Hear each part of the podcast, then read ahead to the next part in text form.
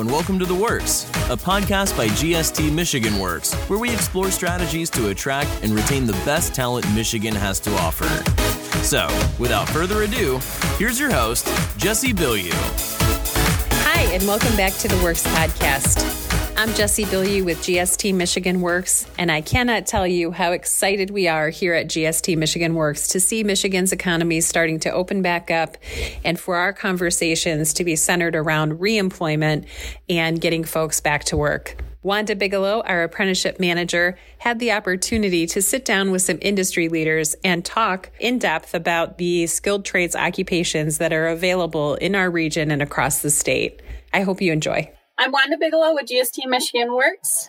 Today I'm speaking with John Hartwell, the Career and Outreach Coordinator for Operating Engineers 324. Thanks so much for joining me, John. Thank you for having me, Wanda. Great. So I just wanted to um, start the conversation by um, finding out a little bit of what the operating engineers do. So the operating engineers, um, we're pretty diverse. Local 324, we're a statewide organization, so we cover all of Michigan. Um, we are primarily uh, heavy equipment operators, cranes, bulldozers, um, everything that you would find on a construction job. And we we cover everything from um, construction on the highways to the infrastructure, which is all of our underground pipe, cross country pipelines, which could be natural gas, crude oil, things like that. We work on powerhouses. We um, we work on the wind turbines auto plants. Um, there's 14,000 operating engineers in the state of Michigan. And in addition to our um, our operators, we also have technicians, which are mechanics that keep all of our equipment up and running in the state of Michigan. Wow, wow. So, what are the typical working conditions for somebody out on a job? So they vary quite a bit. Um, I came through the apprenticeship program, and I, have been in the trade almost thirty years, and and the conditions have changed a lot, and the makeup of a job site has changed a lot. There's a a, a, a lot bigger safety culture out there than there was when I started. So it just depends on the job site that you're on we could be working in some some dusty conditions some dirty conditions to some pretty clean jobs. It just depends on on where you're at. And you know it uh, it depends on the job site itself. Um, we always say be prepared for everything. So we uh, we take all of the gear that we can with us to the site. Uh, awesome. And so you you started an apprenticeship program 30 years ago? How did you uh, enter into the union I started in the apprenticeship program.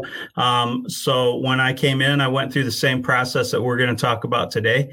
I'm put, uh, filling out an application and uh, and starting out as an apprentice on different job sites. And as an apprentice, um, when I started, um, I worked uh, I worked on some road work.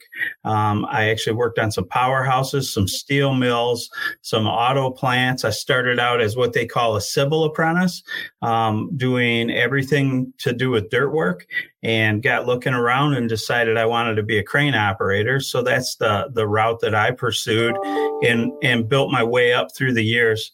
Um, I spent uh, quite a few years in the field and then came to the training center as a as a an instructor, uh, then apprentice coordinator, and now outreach and career uh, coordinator with the local. Okay, great. So I want to jump in and talk a little bit. You did mention a few of the careers that you've had throughout your time in the union. Um, what are some of the career opportunities someone could potentially get if they entered into the union? So it's pretty endless. It's pretty vast. You, you know, um, I think that anybody that has enough work ethic and really enjoys what they're doing, um, they can go just about anywhere. You don't you don't think about it when you're an apprentice. You just think about uh, how fascinating the work is. To me, when I first started in the trade, I, I, couldn't believe that they were paying me to do this, to operate the heavy equipment, to get on a large excavator and load uh, trucks with gravel and dirt and and do my piece or to be out on a large crane um, putting up a steel structure with the iron workers working with the other craftsmen on the job and so you you can wind up anywhere and the the beautiful part of the trade is that we actually do we build monuments so my kids right now they can tell you when we drive down the road which projects I've worked on because they're tired of hearing about it. But there's a lot of pride in the trade. There's a lot of pride in the crafts themselves to know that you built something. So, um, yeah, or demo. We do a lot of demolition work too, like we're working on the Palace of Auburn Hills right now. Anytime you see that demolition piece, you know that's progress because we're going to build something else in its place. So it's just, uh, it's an exciting industry to be in every day is different. Every day is a new challenge. Okay, great. So, when can somebody fill out an application to um, become an apprentice within the union? We are actually doing applications this week. We started today. Um, we do an online application process. Um, so we can we can modify our online application process and do it at multiple times of the year this year we happen to be doing it in in june so june 8th through june 12th this year you would go to oe324.org and uh, secure an application along with that application there's a few a few requirements that an, a candidate has to meet. They have to have a valid michigan driver's license be at least 17 years of age and be a high school graduate or, or have a ged to enter the program. Okay and does that website give the required documents that are needed the OE324.org gives the required documents required. There is a third or, or, a fourth piece that's required, and it's WorkKeys test scores. So, in the state of Michigan right now, because we're dealing with the COVID pandemic, um, it's been a little challenging to try and get your WorkKeys testing. So, we're actually kind of waiting on or uh, waiting on some decisions from uh, Michigan Works and maybe some of the community colleges. So, the application that you secure today or this week will remain open until um, we can start getting that WorkKeys testing done again. Okay, perfect. So, uh, how long is an apprenticeship within the union? So we have multiple. We have multiple apprenticeships. We have uh, uh, our heavy equipment operator program, which is a three year, 6,000 hour program. But most of those 6,000 hours is what they call OJT, on the job training. Uh, an apprentice would come in and they would make about 70% of what a journey person makes. And a journey person is, um, is somebody that has graduated from apprenticeship and they possess all the knowledge that they're going to pass on to the apprentices. Every thousand hours you're in the program, you would receive a 10% increase in pay so that, uh, so that you start incrementally making more money, provided you do your training. So we have three training facilities. We have a training facility in Howell, where I'm at today, which is our largest facility. We have a training facility in Detroit, and we have a training facility in uh, near Escanaba, Michigan, in Gladstone. Um, so part of your time will be spent at the training center picking up the necessary skills to make you valuable on the job site. Um, our other apprenticeship, our other apprenticeship would be um, heavy equipment technician, and that's a four year, 8,000 hour program. This is really both programs are an earn to learn, earn while you learn model. Um, yeah. We are a Depart- Department of Labor, St- Labor registered apprenticeship program, um, which which means that um, that it does have some follow through, some oversight, which is a good piece to make sure that you come in and receive the training that you need to benefit the contractor that's out there, to benefit whoever you're going to work for in the field. So the technician piece, heavy equipment mechanic, a little bit longer, a little bit more intense, um, is is also a great occupation. We also have a stationary um, uh, apprenticeship, and our stationary apprenticeships uh, run va- various lengths, but um, most of the time, 8,000 hours in four years for um, HVAC, HVAC boiler technician, taking care of building maintenance, doing those types of things. So we are pretty we are pretty diverse in what we do, the operating engineers. Yeah. Wow, it sounds like it. I just wanted to ask your opinion. What are three of the most important qualities that somebody should possess to be successful in the union? So, we i'm talking with our contractors and we really truly have a great partnership with our contractors because if we don't have contractors we don't have a job. So talking to them and asking them what they would look for in a new employee um, we've got it down pretty good. So actually you want three? We know four key traits that that make a great apprentice in any of the in any of the trades right?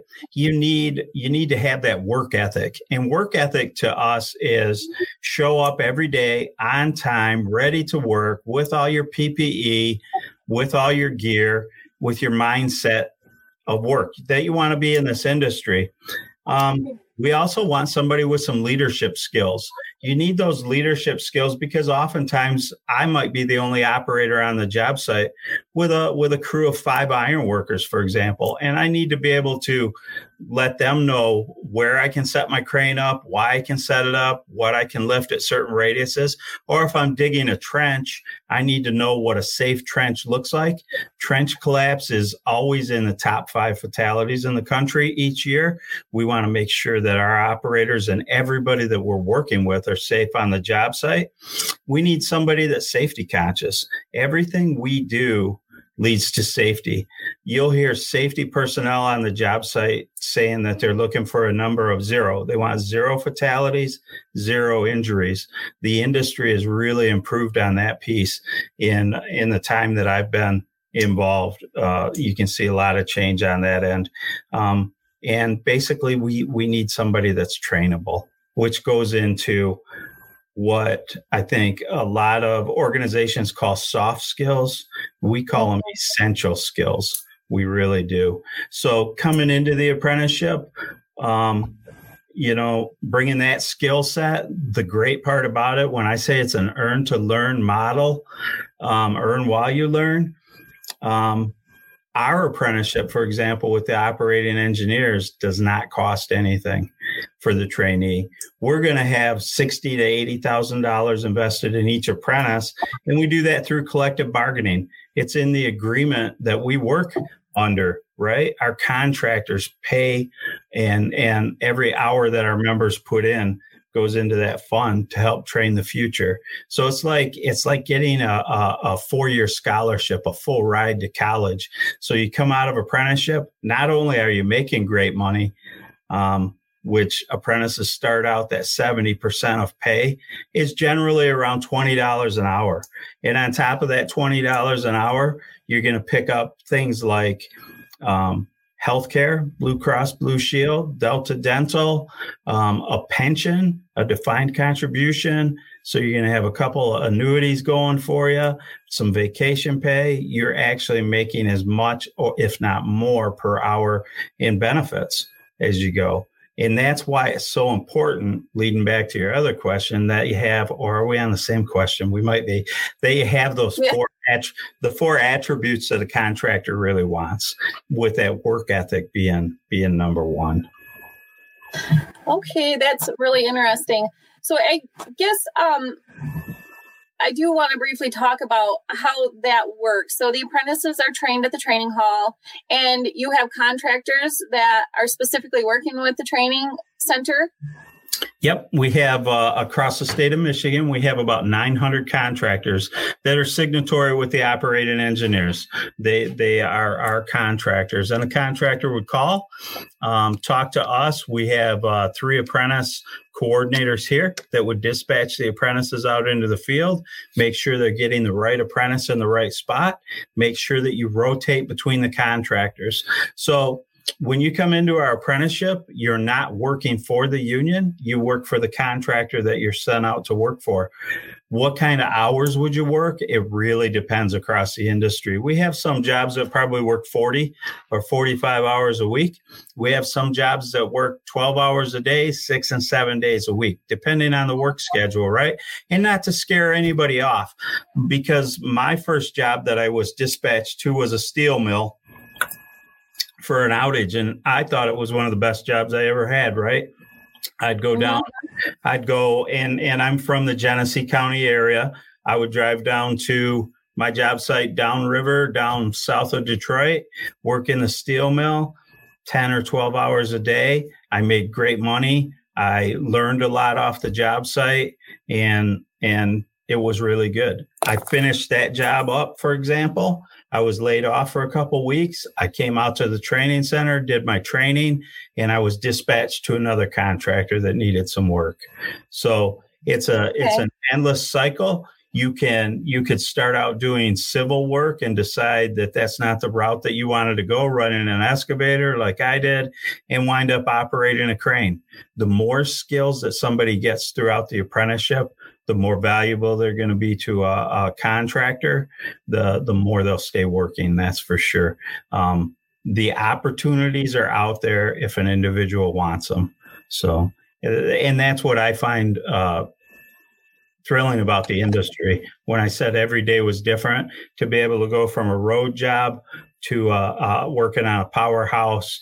I worked on a tunnel job in Detroit that was 300 foot deep shafts and a tunnel boring machine down in the shaft, just things that you would never know about. So, a lot of times, for high school programs, um, when you think building trades and you think construction, you think residential. I think building a right. house, right? So there's opportunities out there that um, that students and candidates wouldn't even know are, are available until you research it a little bit.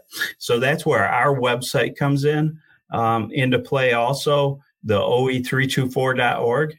We have testimonials on there, a lot of video from apprentices on the job site, journeymen on the job site, and all the different job sites out there. So, some of the more interesting projects that we have going on right now, we actually have a tunnel going on in the Detroit area that runs right next to I 75. And we have a lot of road work going on. We have the Gordie Howe International Bridge going on right now. Wow. And, and hopefully a tunnel through the Straits. Uh, well, I know we're going to have a tunnel through the Straits for Line 5 for Enbridge. So, some interesting projects going on in the state of Michigan. And we want to make sure that because that infrastructure work is there, that we have trained people Michigan residents that are doing that work, right? The nice part about construction is they're not exporting my job, right? But right. if we don't have enough trained personnel, I don't I, I want to see Michiganders do the work. I don't want to see workers imported to do our work. Um, it, it's an exciting time to be in the industry, but I probably yeah. say that all the time too because it's just exciting. right. Right. Um so is most of the work that um oe 324 does is there that's in michigan correct? So or does it go out state? So most of the work that that i've done's been in the state of michigan and it could be anywhere in the state of michigan um, apprentices will work in the state of michigan right? Because that's our jurisdiction. Um, once you graduate you become a journey person and when you're a journey person, you can work anywhere in the in the country or in Canada. We're an international local. So uh, International Union of Operating Engineers. So any of the surrounding locals or even out in California, I've had operators that go to Hawaii and do work. If they need the workers there, they put a call in and you're welcome to go there as a journey person. So one of the biggest changes about the industry too, Wanda, it just Uh, brings to mind some of the ladies that we've had come through the program. So our program, our apprenticeship program is running right around 15% female. We're trying to get that percentage up to 20%. And that percentage, probably from the time I joined, probably went from 5%. That's probably where we were at female when I was an apprentice up to that 15. And we know that if we're not engaging the full workforce, which means the ladies, out there, we're losing 50% of the market share. And, and all the trades are aware of that. But I want everybody that's listening to know that this is an ob- obtainable trade and it doesn't matter what your status and you know what the great the great part about being in a union apprenticeship is the equity right the equality there's no difference in pay from a man to a woman everybody's everybody that earns that journeyman's card and has that talent is going to get paid the correct amount yeah that is awesome that's definitely awesome um well, I think that we have covered quite a bit about the union. Can you go ahead and give that website again?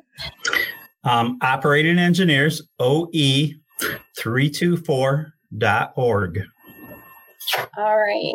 Well, thank you so much for joining me today and talking about the union and the opportunities that are available. Thank you, Wanda.